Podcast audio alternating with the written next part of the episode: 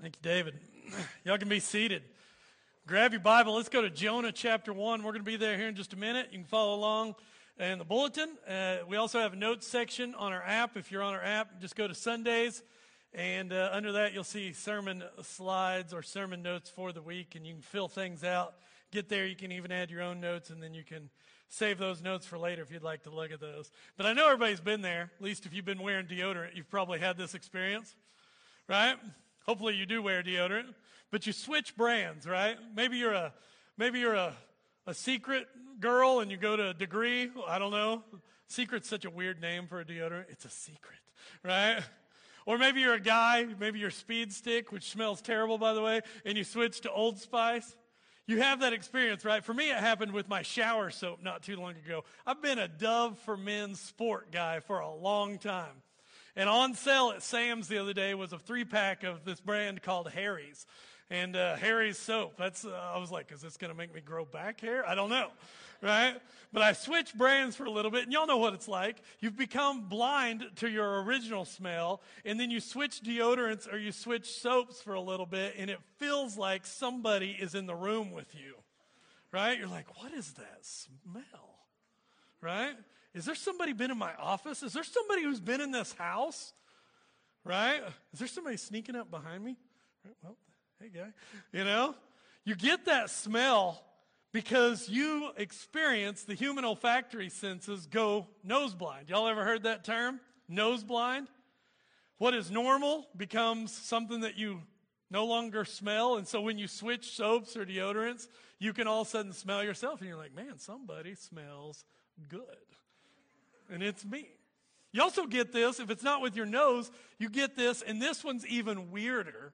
It's not an olfactory sense that goes blind, but you get this sense, and the first time it happens to you, it's kind of freaky. It's when you're driving and you have driven the same road over and over and over again, and you get the phenomenon called highway hypnosis. Anybody gotten highway hypnosis?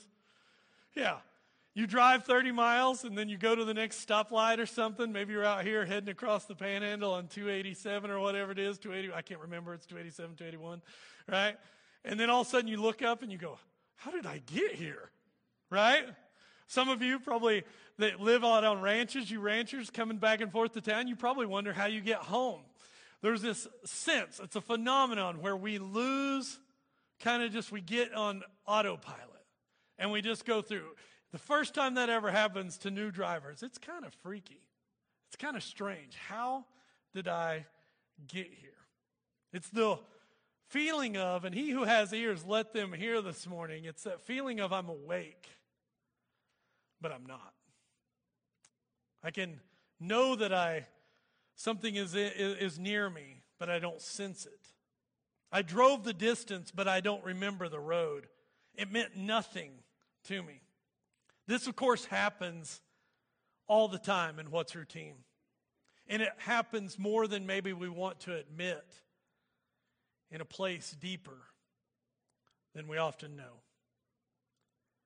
It's not highway hypnosis and it's not nose blindness, but in our routine with God, even what is normal can become unnoticeable. Right? It's what we're going to call this morning, and it's what Jonah is going to experience in Jonah chapter 1. As we finally knock out the whole chapter this morning, we're going to call it being God blind. It's not being nose blind, and it's not being highway blind, but it's when we experience so much routine that the normal becomes unnoticeable that we become God blind.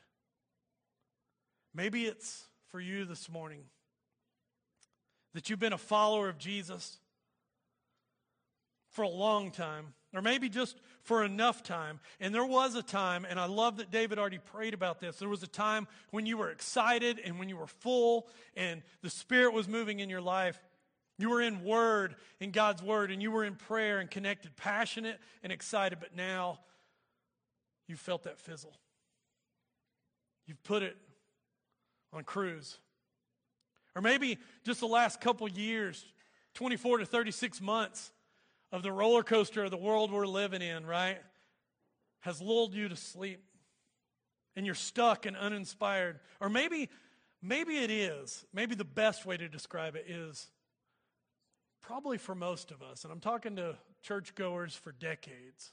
Those of you that have been churchgoers for decades, it's so easy for us just to hit cruise control. And then we become slowly, often imperceptibly, God blind. It happens to me more than I'd like to admit, probably. It happens to you more than probably we'd like to turn to our neighbor and say, Yeah, I'm right there right now. But I want you to know, whatever it is and wherever you find yourself this morning, welcome to the family of Jesus. To the full and passionate, to the dry and worn out in their faith, you're welcome here. Right? It is us in the ups and downs who start to realize even when we go God blind, God hasn't gone blind to us. And maybe that's the bigger picture of this little book that we call Jonah, this hilarious, weird little story about a prophet. So this morning's text, as we get into Jonah, I've told you, I told you this a couple weeks ago, it is a gut punch. And it's going to be a gut punch today because Jonah has gone God blind. He's asleep at the wheel. He's put it on autopilot. And whatever he used to do before, now he is unwilling to do. And the question it begs of all of us is what happens when the redeemed covenant people of Jesus, the redeemed covenant people of God, put it on autopilot and end up just living like everybody else? What happens when those who have been called by God, the redeemed and reconciled, stop living and displaying their redemption and their reconciliation. That's Jonah 1. I want to pray over that. And this morning, I want to pray for that. And I want to pray for Monsi directly this morning. Monsi is going to be heading to Honduras. Uh, you leave Tuesday morning? Wednesday morning. Wednesday at 3 in the morning. That's, yeah, that's Tuesday and Wednesday where it doesn't matter. It's just the same, right? But she's going to be going to Honduras with our friends over at the First Christian Church, something that she signed up for two years ago. And now, now they're trying, Garrison's trying to get it going again. And it's, we're going to be praying for her and glad she gets to go. So let's pray this morning. And then we're going to pray over this and we're going to head into Jonah. And uh, I pray that we're just ready to receive this this morning. Let's pray. God, you're good to us. God, it's, it's, it's incredible that even when I'm on cruise control, you're still good.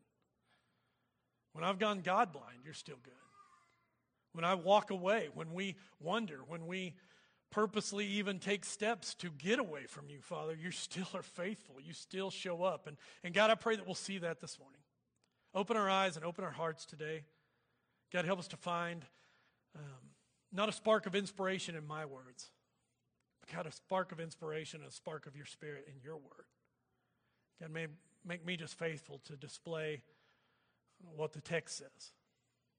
Uh, I just want to be your servant today, so give me those gifts and let me get out of the, out of the way. And God, may we all get out of your way today just to let you do your work in us. More of you and less of us, Father. God, we do lift up our friend Monsi. She's doing an awesome job this summer with our teens as our intern. And God, we pray that you bless her. She's going to be a special blessing as an interpreter, be able to speak Spanish down there. And God, I know you've prepared her for this trip and use her, God, to, to call people and to point people to you this week in Honduras. Bless that whole trip.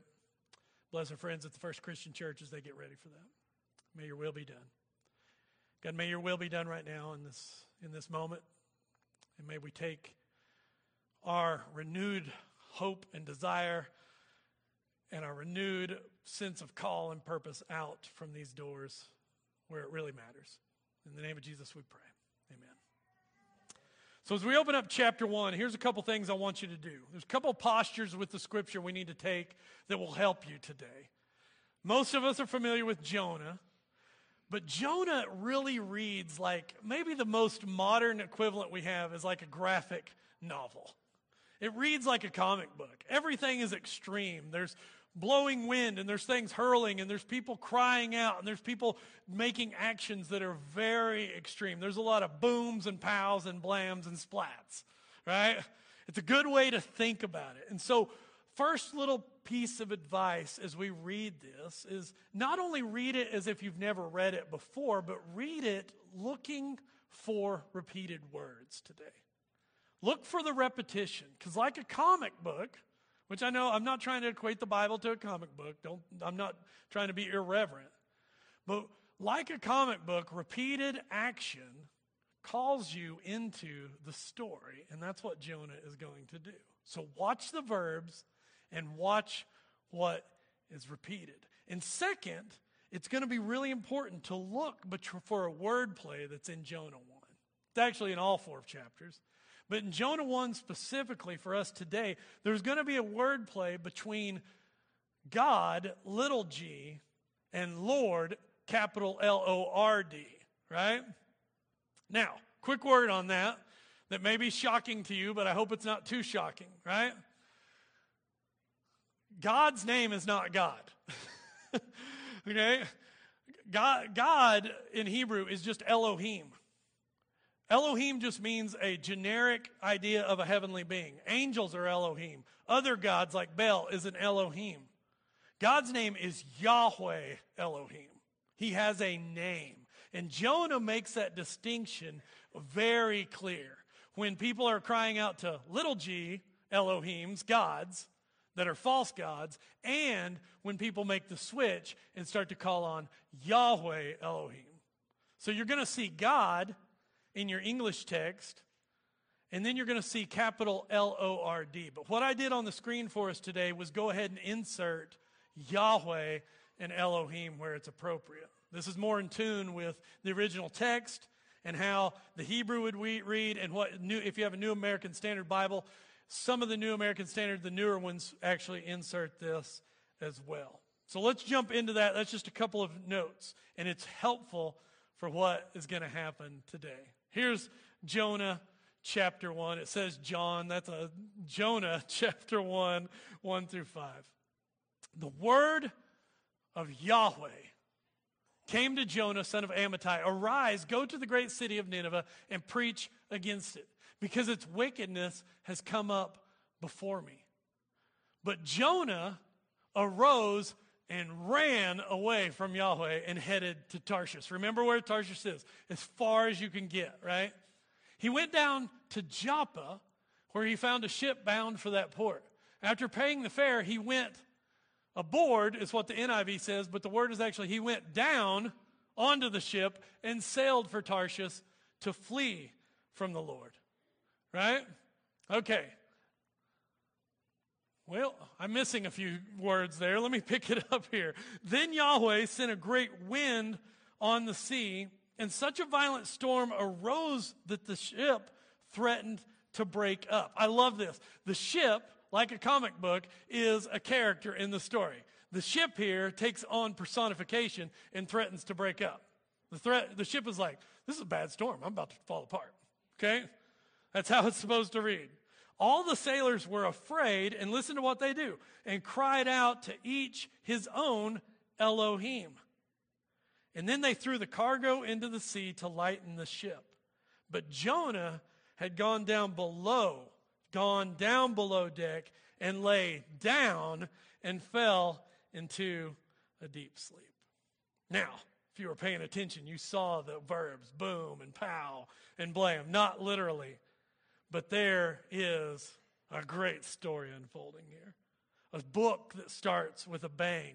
Yahweh says, Jonah, arise and go to Nineveh. And Jonah arises and runs away, right?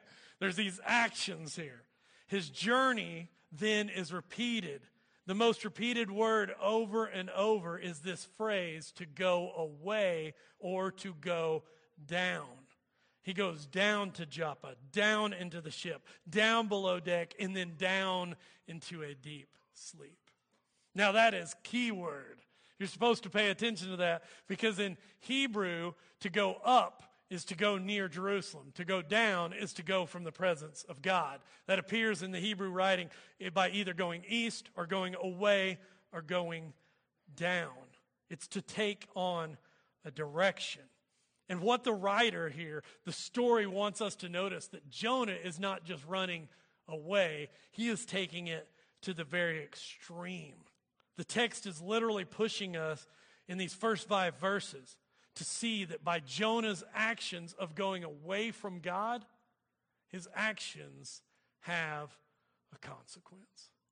What the text is actually saying here in the first five verses, and I've, i apologize for it not all being on the screen, I don't know what happened there, is it is saying to us that when you go away from God, if God has called you and you move away, then there is going to be great consequence. See, Jonah, in his choice to run and get on a ship, what happens? He gets on a ship headed to Tarshish, and then he brings great calamity on unsuspecting sailors and a captain. Jonah boards the ship. Yahweh sends a storm, and it's quite the storm. The ship is so threatened, it is threatening to break apart. And then, in response to this calamity, what do the sailors do? They've got to survive, so they throw their livelihood over the side. Their money making cargo, they throw it over the side.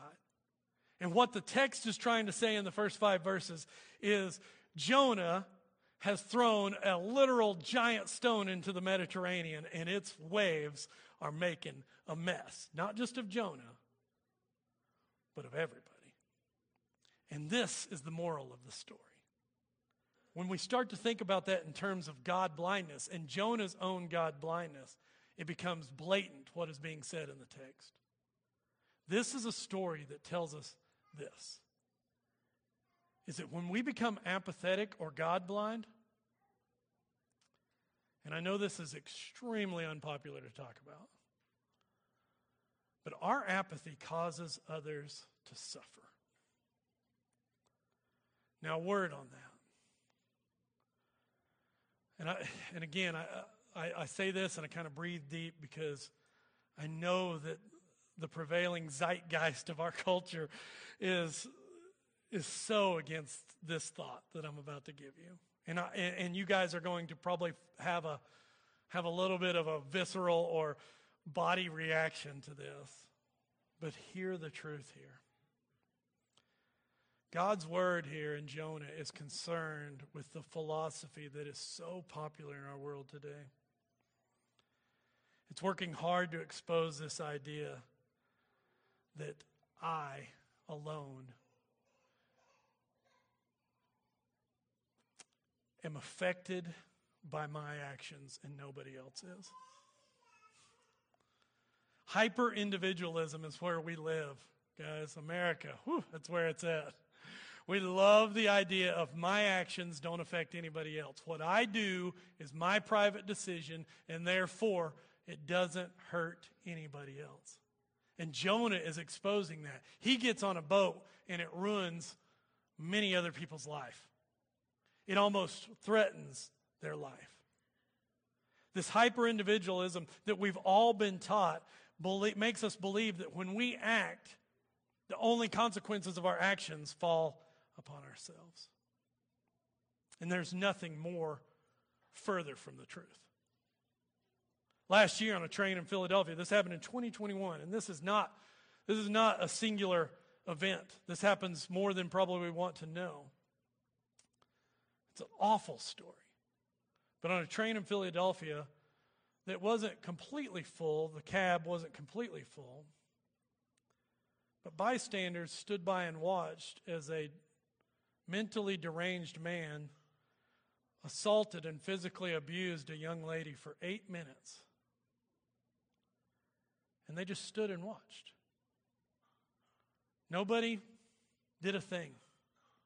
Some even did what all Americans would do pulled out their phone and filmed it believing that they were not responsible for the actions, were only visual bystanders to the crime. That is hyper individualism at work.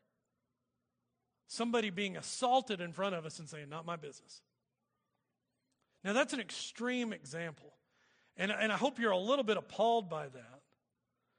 And probably all of us would believe would say, Well, I would intervene. And prayerfully we would. But we've also got to go behind that story and go, why does that exist? Why do we live in a culture where people wouldn't help and intervene and, and see their actions as, as having a ripple effect in a positive or negative way? And, and the sad answer to that question is that the reason we don't is the natural outcome of a culture that says what happens in Vegas stays in Vegas is these types of things. What happens on the internet when I'm in private mode stays on the internet in private mode. What I do on Friday and Saturday doesn't affect my Sundays. How I speak poorly about others in town or even others in this church doesn't affect the church as long as they don't find out. And I could go on and on. But that is God blindness. It's this belief that nothing I do really affects anybody else. And I realize that's not fun to talk about. I've been in all this all week and I've been like, oh my goodness, I got to give this point. But the text was leading me there. And I, and I don't want you to be offended this morning by that. I want you to be convicted. Because what happens in Vegas doesn't stay in Vegas. Right? Some of you are like, we just got back from Vegas. You talking to me? No. no. I'm talking about the cultural idea. Our actions as a body of Christ matter to everybody in the body of Christ, whether they're known or not known. And Jonah's trying to live this life and go aboard a ship and fall asleep. And he thinks it won't affect anybody. And then he makes like Miley Cyrus and he comes in like a wrecking ball and wrecks their lives. He messes, that's terrible, right? I came in, Jonah, like a wreck. Anyway, but he does that and he messes them up. They have to throw their livelihood overboard. And church family, I want you to hear this. And I say this in love, and I know that I know that this won't be accepted by everybody, and that's okay. What you do matters. It does. And our spiritual apathy and our God blindness doesn't just put a veil over your eyes, it casts a shadow onto other people. When we choose apathy, it ripples out into others' lives. That's why Paul says what he says here in Romans 12. Paul, as he's talking about being a living and loving sacrifice, using your gifts, notice these commands and notice as, he, as he's talking about, look at this is what a life in Christ should look like. Notice how many of them have to do with others, not just with you. He says, Love must be sincere. Hate what is evil. Cling to what is good. Be devoted to one another in love. Honor one another above yourselves. Never be lacking in zeal, but keep your spiritual fervor, serving the Lord. Be joyful in hope, patient in affliction, faithful in prayer. Share with the Lord's people who are in need. Practice hospitality. You can't be apathetic and practice hospitality. Right? And then he finishes out Bless those who persecute you, and bless and do not curse. Rejoice with those who rejoice, mourn with those who mourn. Live in harmony with one another. Do not be proud, but be willing to associate with people of low position. Do not be conceited. In other words, what Paul says here to the church is what Jonah is trying to say to us in the first five verses is that the outflow of a life lived on the altar of God near the cross is not a pious individualistic life. It's a community filled, impactful, choice making life that makes an impact on others. See, the church thrives when we are all following, rejoicing, and loving together. Together, we follow Jesus, right? And the world tells us, now just do it by yourself. And I hate to say it, and we'll move on. But the church honestly suffers when we pretend as if my actions don't affect other people. We suffer. So we could just wrap it up there. Y'all want, y'all want to finish? Yeah, we're not going to. Okay. All right, let's keep going. All right, verse 6 through 10. I think I got some yeses out of that. Well, some are like, yes, please stop, Jake. You, you're done. That's right. Let's keep going. A couple more things. Here's what happens next. This is great. So Jonah's asleep. All this is happening. They're all shotgunning up prayers to whatever God they can think of, right? Molech, Balaam, Asherah, whoever they can think of. And then here's what happens. So the captain went down to Jonah and said, How can you sleep? Get up and call on your Elohim. Maybe he will take notice. This guy doesn't know Yahweh, so he just calls him, Call on your little God, your little g God. Maybe he'll take notice so that we will not perish. Then the sailors said to come uh, to each other, "Come, let us cast lots to find out who is responsible for this calamity." They are panicking. They've tried prayer. They've tried casting stuff over the side. Notice the wordplay. They cast everything over the side. Then they're like, "Let's play some dice to figure this thing out.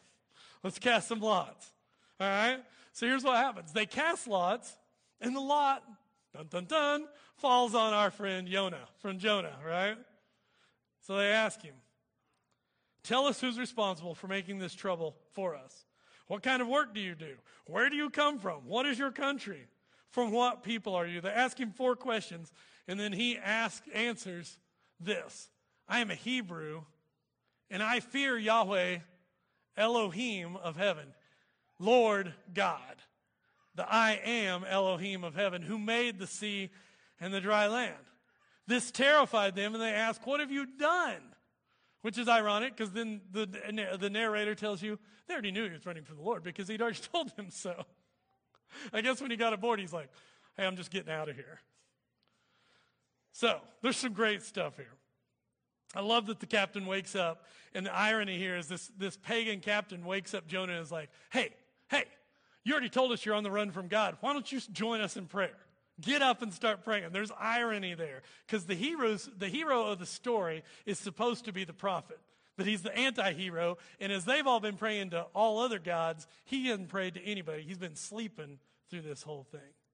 Then they ask, they cast the lots, then they ask these questions. But Jonah's answer to the questions, after the lots fall on him and they know he is responsible for this, this is where the meat is. They say, Who are you? Where are you from? What do you do? And the text leads us to this answer. Because what Jonah answers is he says, I am Hebrew and I fear Yahweh. Now, if you've been listening, or if maybe you can imagine watching this text unfold on a stage, at this point, You've already know Jonah enough on the stage. Let's say like Corbin Throgmorton, our our our, uh, our local guy, him and Miranda are putting on a play for us because they're in one act play, right? And uh, Jonah, Jonah is, of course, it'd be Corbin, no doubt, right? Right, Miss Throgmortonshire. But uh, he, uh, he would do that. And he comes out on stage and he says, I fear Yahweh. And the whole audience should gasp and go, No, you don't. Because Jonah's on a wordplay here. You're supposed to know the background. The text background is the Proverbs. The beginning of wisdom is the fear of the Lord. And this man has no wisdom, so therefore he has no fear. He's not afraid of the Lord. He's afraid of what the Lord's grace will do for Ninevites. He's afraid of how good God is, but he's not afraid of the Lord. And so you're supposed to see this and you're supposed to go, oh, this guy, that's ridiculous. This is the point of the story. You're supposed to hear say this. You're supposed to pause at this point where he says, I fear Yahweh, and you're supposed to almost be aghast and say, I can't believe someone would act like this. This is the height of hypocrisy from Jonah. But then at the same time, if you're with me on this, you begin to realize a truth that's hard is the moment we start to say, I can't believe somebody would act like this, you catch your breath. And you might want to throw in, I can't believe I act like Jonah. Because Jonah's God blindness. The second point for us today is that Jonah's God blindness has done something that is so easy to do. Is that his God blindness it turns the mirror. Let me explain that. So often, those of us that are Christian, the, the, the point of following Jesus and the point of having God's word is to shine a mirror on our own life, right? It's for me to go, how do I look like Jesus? But when I become God blind, and Jonah's really God blind, he's asleep at the wheel. He's asleep in the, boat, in the bow of the ship. And God blindness, what it does is instead of me going, How am I reflecting the character and nature of what God has called me to do? All I end up doing is go, How are these people doing it? Sure, I fear Yahweh. Sure, I'm doing what's right. But how about you guys? You see that? God blindness, instead of us looking at our own heart, turns the mirror and we start to look at other people. And we start to go, well, at least I'm not like them. At least I'm not calling on little g God. At least I'm not fill in the blank. And that's the point of these passages of 6 through 10. Jonah is turned the mirror where he's not even concerned with himself. He's just saying all the right words, he's just going through the motion. And that's the gut punch of this. The thing that makes us think about they or them, they're the problem.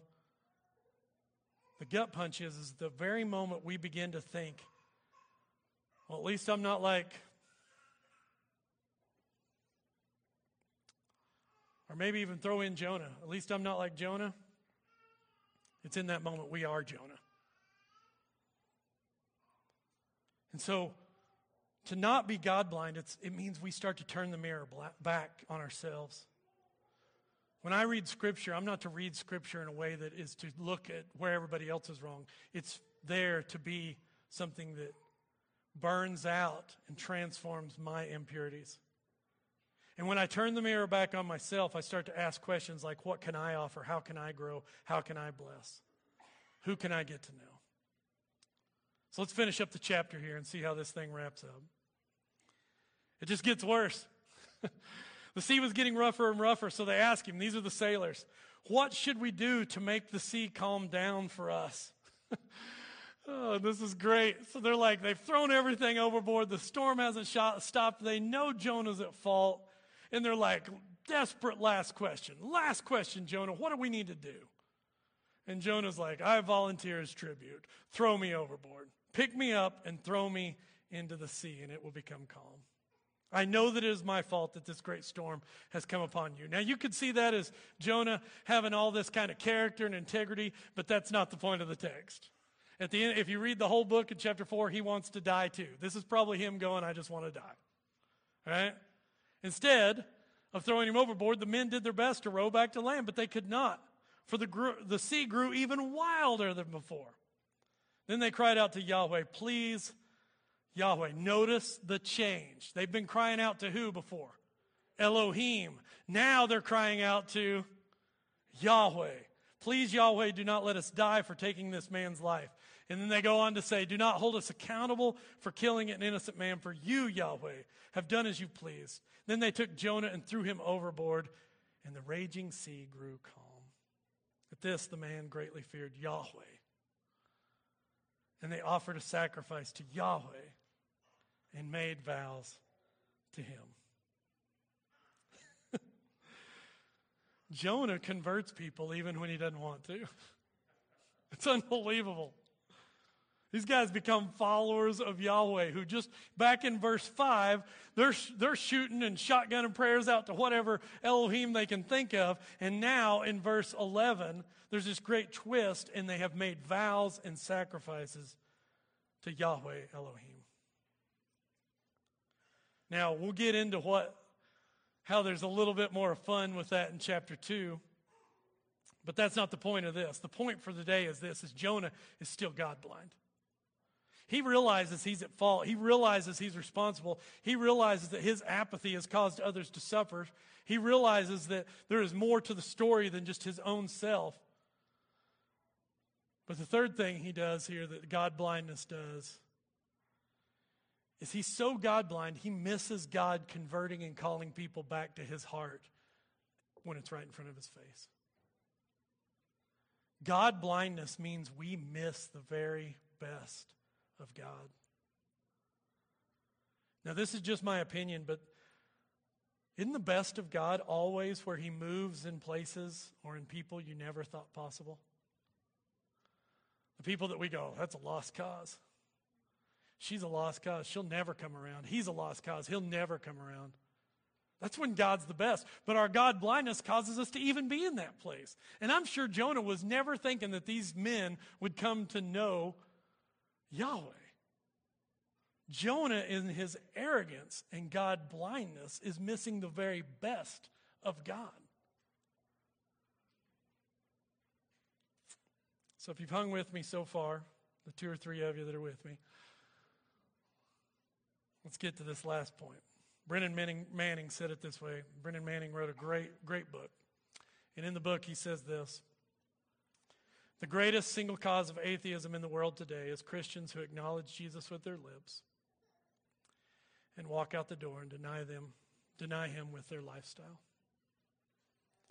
That is what an unbelieving world simply finds unbelievable. It's when we box God. It's when we hold him in a corner. It's when we say, well, that's the only way I know that God can do things, so therefore there's no way God could do it the way you're saying. It's when we praise Him with our lips in here, and then we walk out and nobody knows a difference in our life because we're God blind to His presence anywhere but Sunday mornings. It's when we've defined our relationship with God by 75 minutes on a Sunday. And if Jesus came to die just for us to live 75 minutes on a Sunday, I would call his death van, van, vanity. Right? No amens on that one, huh? It's vanity. If it does not matter what we do in here, if it does not make a difference out there, why are we here? Right? There's no point. It's just rote. It's just pattern. It's nothing. And Brennan Manning sums it up so good. And what we see in this text is God shows up in unlikely places. The guys who were in one moment were throwing up prayers to whatever God they could think of, all of a sudden had this moment where they're like, we're going to call on Yahweh. And I think we need to see that again. God shows up in unlikely places. I think that's what the lesson has been for me over the last 14 days, watching our teens. And, and I'd only got to see some of it on video, but getting to see our teens come to Christ and get excited and fired up and get to talk with my high school kid when he got back, when Anderson got back from camp, and he was just like on cloud nine.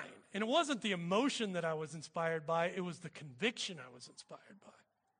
It wasn't that they were having a spiritual high. Mean, we all have spiritual highs, but God isn't a spiritual high. He's not an emotion. He is a constant Father God who will show up in any situation. And when we need to look at right now in our world as a church, where we need to look, I think, is to our teens. And not shut them down and not say, well, oh, well, that's just not the way we do it. It's the way God's doing it right now. He's brought eight of them to know Christ in the last couple weeks. And I'm not going to deny that. And so we need to join in that and say, God is moving in unlikely places. Let's get some wide eyed wonder adults and go, maybe He's ready to use us again too. But we got to give Him space. And we got to take off the blinders and we got to stop turning the mirror out towards other people and turn it back on ourselves. Say, where is God wanting to use me today? And this is good news. I know that this is a gut punch. I mean, it's like stomping all over the place. Jonah is hard Everybody thought it's just a kid's story. It's not, right? We've done it no justice by just saying it's a kid's story about a fish. Oh, it's a, it's a story about how to follow God.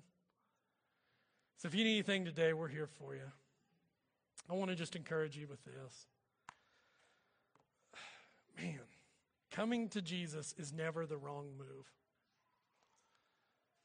Repentance is never a lose lose situation.